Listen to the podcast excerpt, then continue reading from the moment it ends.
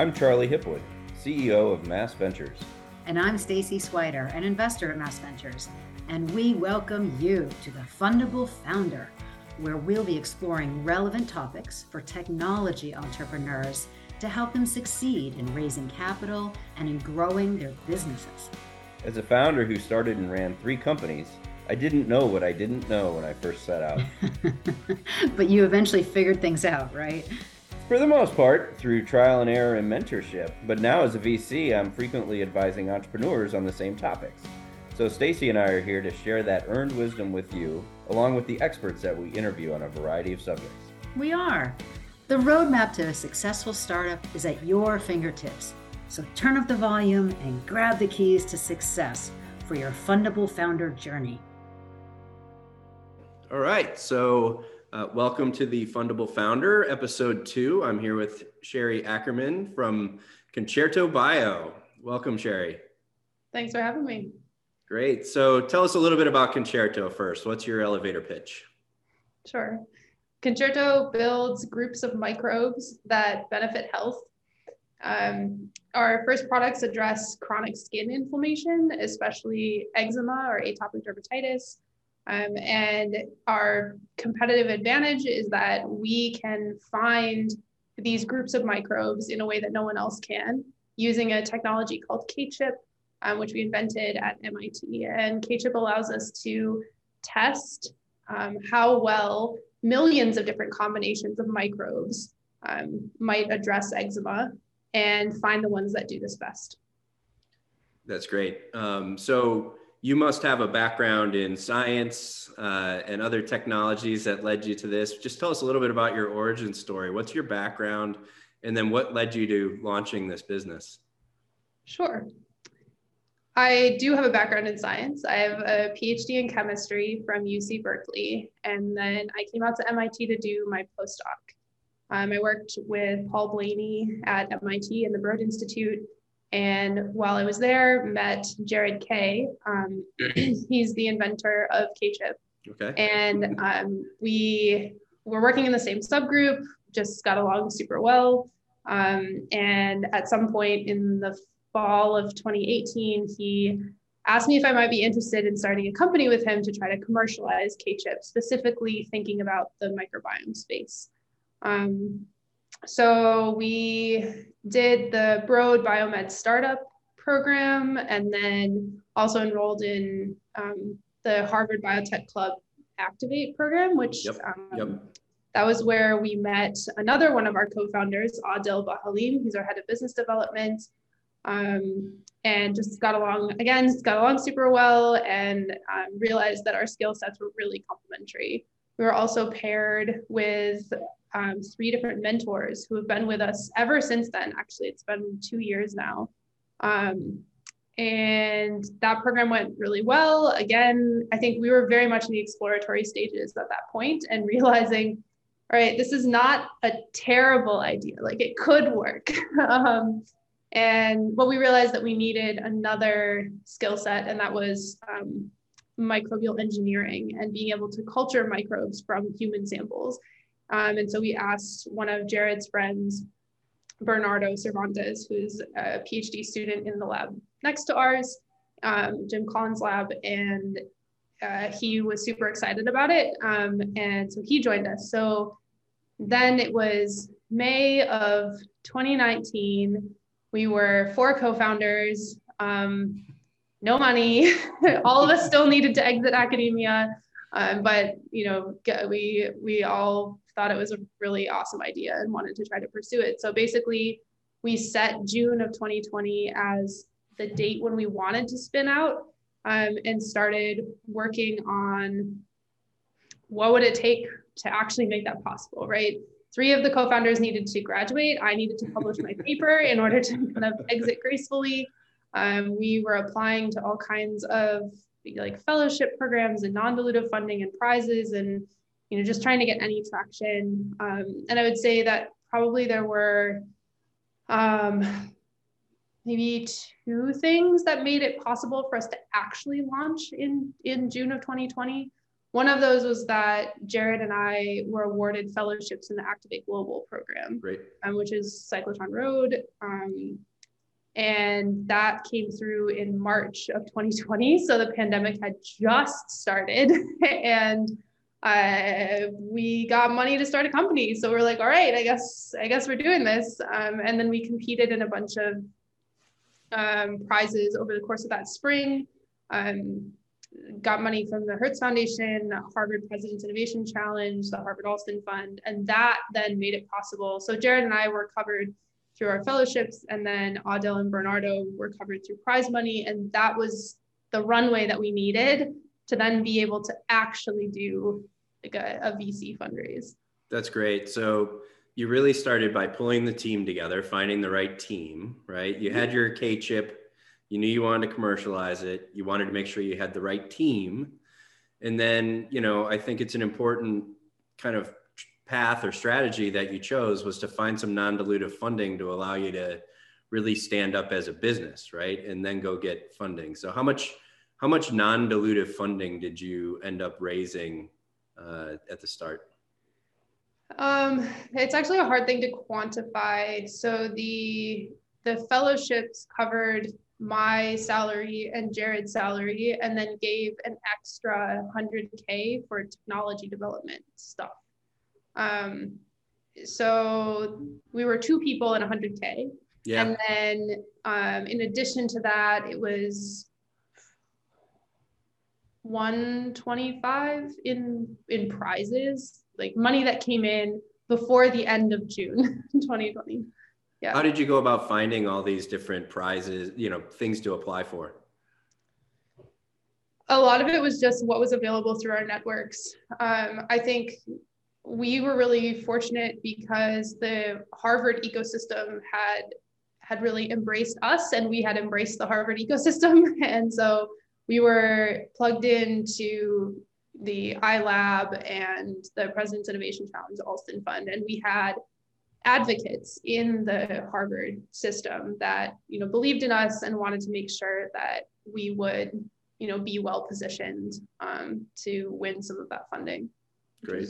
Really helpful for us. Yeah. yeah, no, it's important to to build up that network and you Incredible. mentioned mentors and other programs and uh, and then combining that with some of the non-dilutive funding is, is a great way to get your business off the ground. But then the next challenge was probably going out and finding some VCs who might want to provide some additional funding. That is correct. Yes, we were we were very aware of the fact that the funding that we had was only going to last until maybe November or December. Right? It's it's June, and we're looking at drop dead date of November December 2020. Uh, it's going to take us longer than that to get to a meaningful milestone. So time to go get some some more money.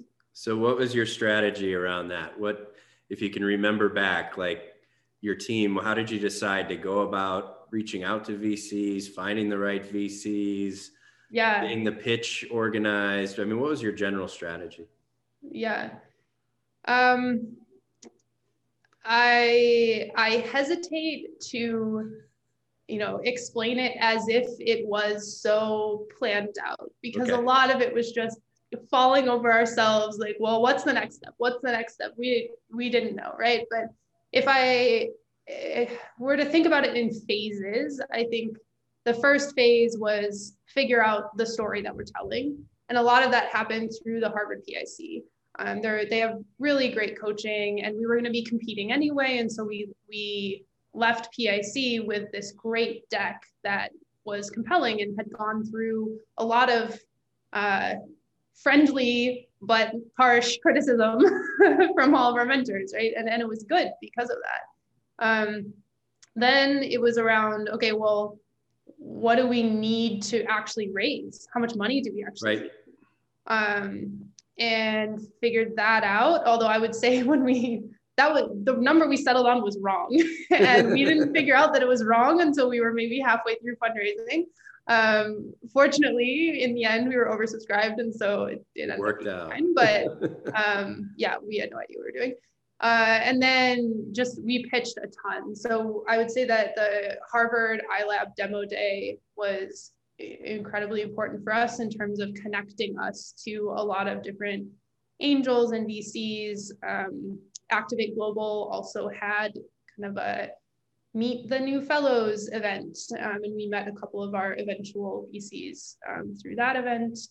Um, how many pitches do you think you did, even including the practice ones? Yeah, I actually know the answer to that question because we kept a spreadsheet. um, so, so it's upwards of 70 pitches okay. um, over the course of three or four months. That's a lot. It was a lot. yeah, yeah, it was. Um, along the way, did you have any embarrassing moments? Was there anything that stands out that you're comfortable um, sharing? Yeah, I think there are there are sort of the embarrassing, painful moments, and then there are the embarrassing I can I can laugh at it moments. Um, I think the embarrassing, painful moments are around just when you don't know, you don't even know the rules of the game, let alone how to win. Um, and sometimes you make a mistake where you realize that you thought that the world was organized in this way but actually it turns out that the world is organized in a completely different way. And so there, there were a couple of those moments. I think maybe a funny story is that my um, so one of the women that i was at berkeley with at the same time she was in ChemE and I, I was in chemistry. And we had crossed paths a number of times as acquaintances turns out she works at one of these vc firms. Okay. and uh, we typically would be very disciplined about doing prep work ahead of time like know who's going to be in the room know what the portfolio of this of the vc is know what we what value we think they can add what questions we want to ask them. Um, but i was coming in super cold to that meeting and didn't realize that i actually knew this person. And so we're going through intros and then at some point she says yeah and we were at berkeley at the same time and i just like my brain just exploded. I was like, oh my gosh, you're right. And we even like served on these committees together. And uh, yeah, anyway, it was she was very gracious about it. It was funny. Um, but yeah. Yeah, and I, you know, I can verify that you were you're you are a very prepared person and did do your homework in advance of a lot of meetings. So yeah. uh, that was probably you know just one of those lessons learned about yeah being prepared is the right thing to do right? it really is the right thing to do yeah. And so along your fundraising path, was there was there any like aha moment where you're like, oh my God, I think we've we're figuring this out and and we've we have some investors who are interested. Mm.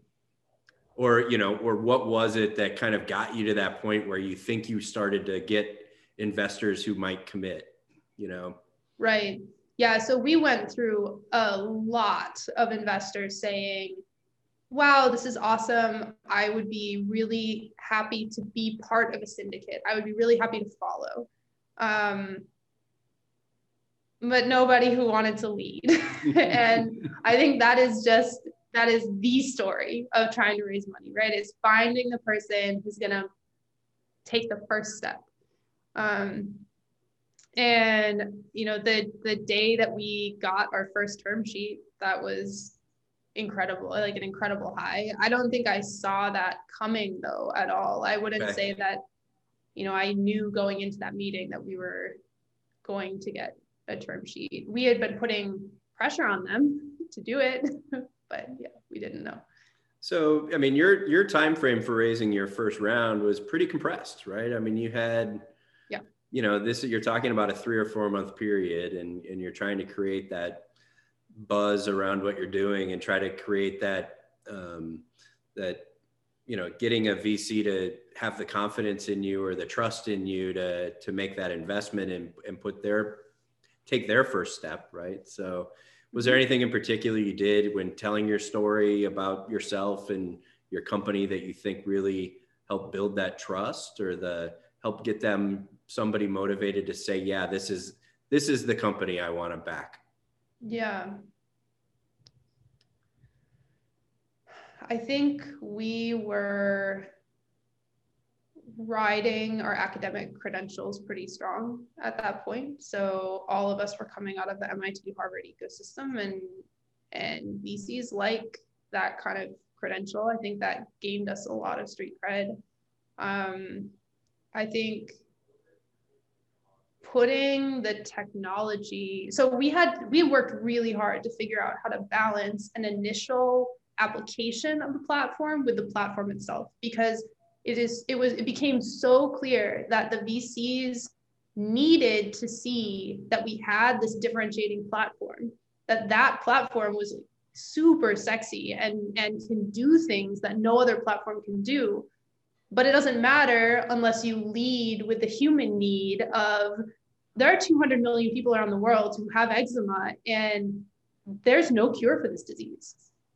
And and that human need that market demand figuring out how to balance those two things um, to build a sense of fomo like we are going to be the team that's going to crack the microbiome because we have this technology and we know how to apply it to this really incredible human need um, yeah, that I think that was really essential for us finding a story that resonated. That's fantastic. Um, and so uh, you raised your round. What did you do the first day those funds hit your account? Was it was it a party or did you? well, it, it was October of 2020, so it was hardcore COVID days. Um, we we did have a Zoom party. Um, it was a so it was a Friday I had it was a very weird experience, I will say, for me because I had spent the entire week just herding cats, right? Mm-hmm. Trying to get everything signed, trying to get all the money in, um, sending reminder emails, dealing with people at the last second being like, I want a board observer seat. and like, why didn't you ask me a month ago? Um, so I think I arrived Friday at 5:30. Everything was in, and I was like, "Sweet, I want to go to sleep." Yeah. And my team was like, oh my gosh, we raised our round. and uh, I, it was just like a really interesting moment of the journey of the the CEO who's like getting all of this together and the journey of the other members of the team can sometimes be quite different. Yep. Um, so yeah, we had a party. It was it was over Zoom. It was super fun. My roommate bought me champagne and I still have the cork. It's nice. like sitting next to my qualifying exam cork, my PhD defense cork, and then my first fundraise cork. That's uh, awesome. Yeah. So I don't know. It, it, was it was good, but it was also very strange. Awesome. Yeah. Any anything I didn't ask or real words of wisdom that you'd like to pass on to our audience? Maybe something that someone advised you along the way that you thought was a great piece of advice or something you wish someone had told you along had told us. Yeah yeah for sure. Um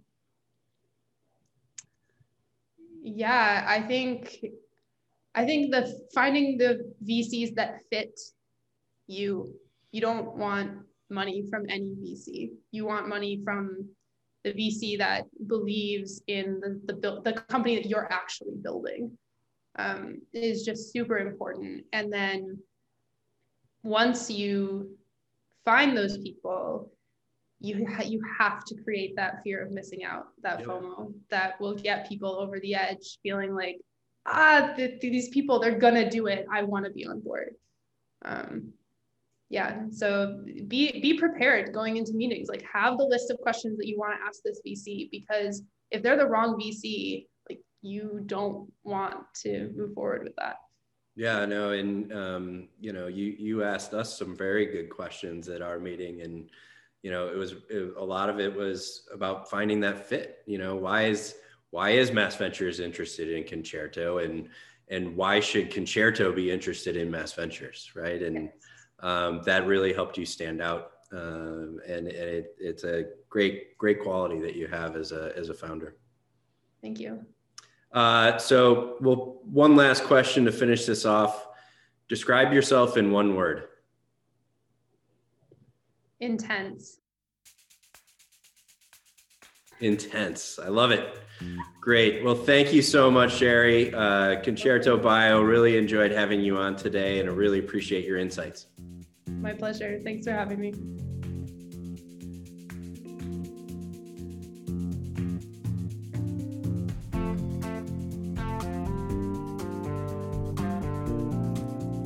Thank you for listening to this episode of The Fundable Founder. Please go to our website at mass-ventures.com for more information on Mass Ventures and where you can also find other episodes just like this.